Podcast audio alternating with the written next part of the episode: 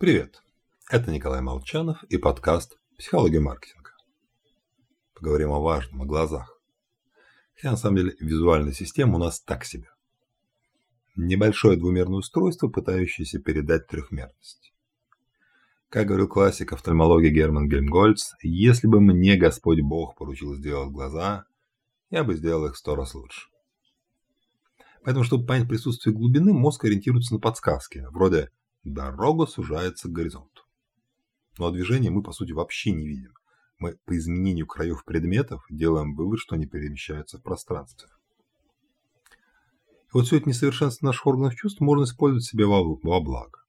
К примеру, класть еду на маленькую тарелку, так порция будет выглядеть больше. Кстати, согласно исследованиям Вансинка, снижение диаметра тарелки с 20 до 18 см ведет к уменьшению потребляемой еды в течение года на 22%.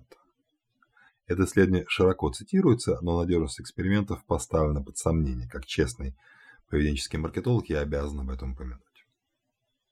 Ну или выпускают и продают мерцающие лампочки.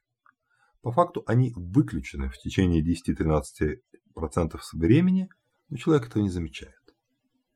Ну а мы в рамках подготовки костюма на новогодний корпоратив продолжим наш спецкурс на тему «Как использовать психологию в дизайне одежды».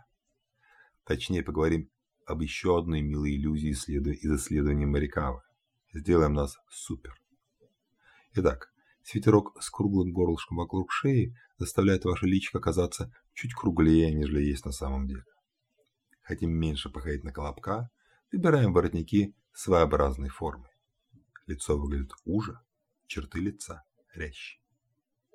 С вами был Николай Молчанов и подкаст «Психология маркетинга».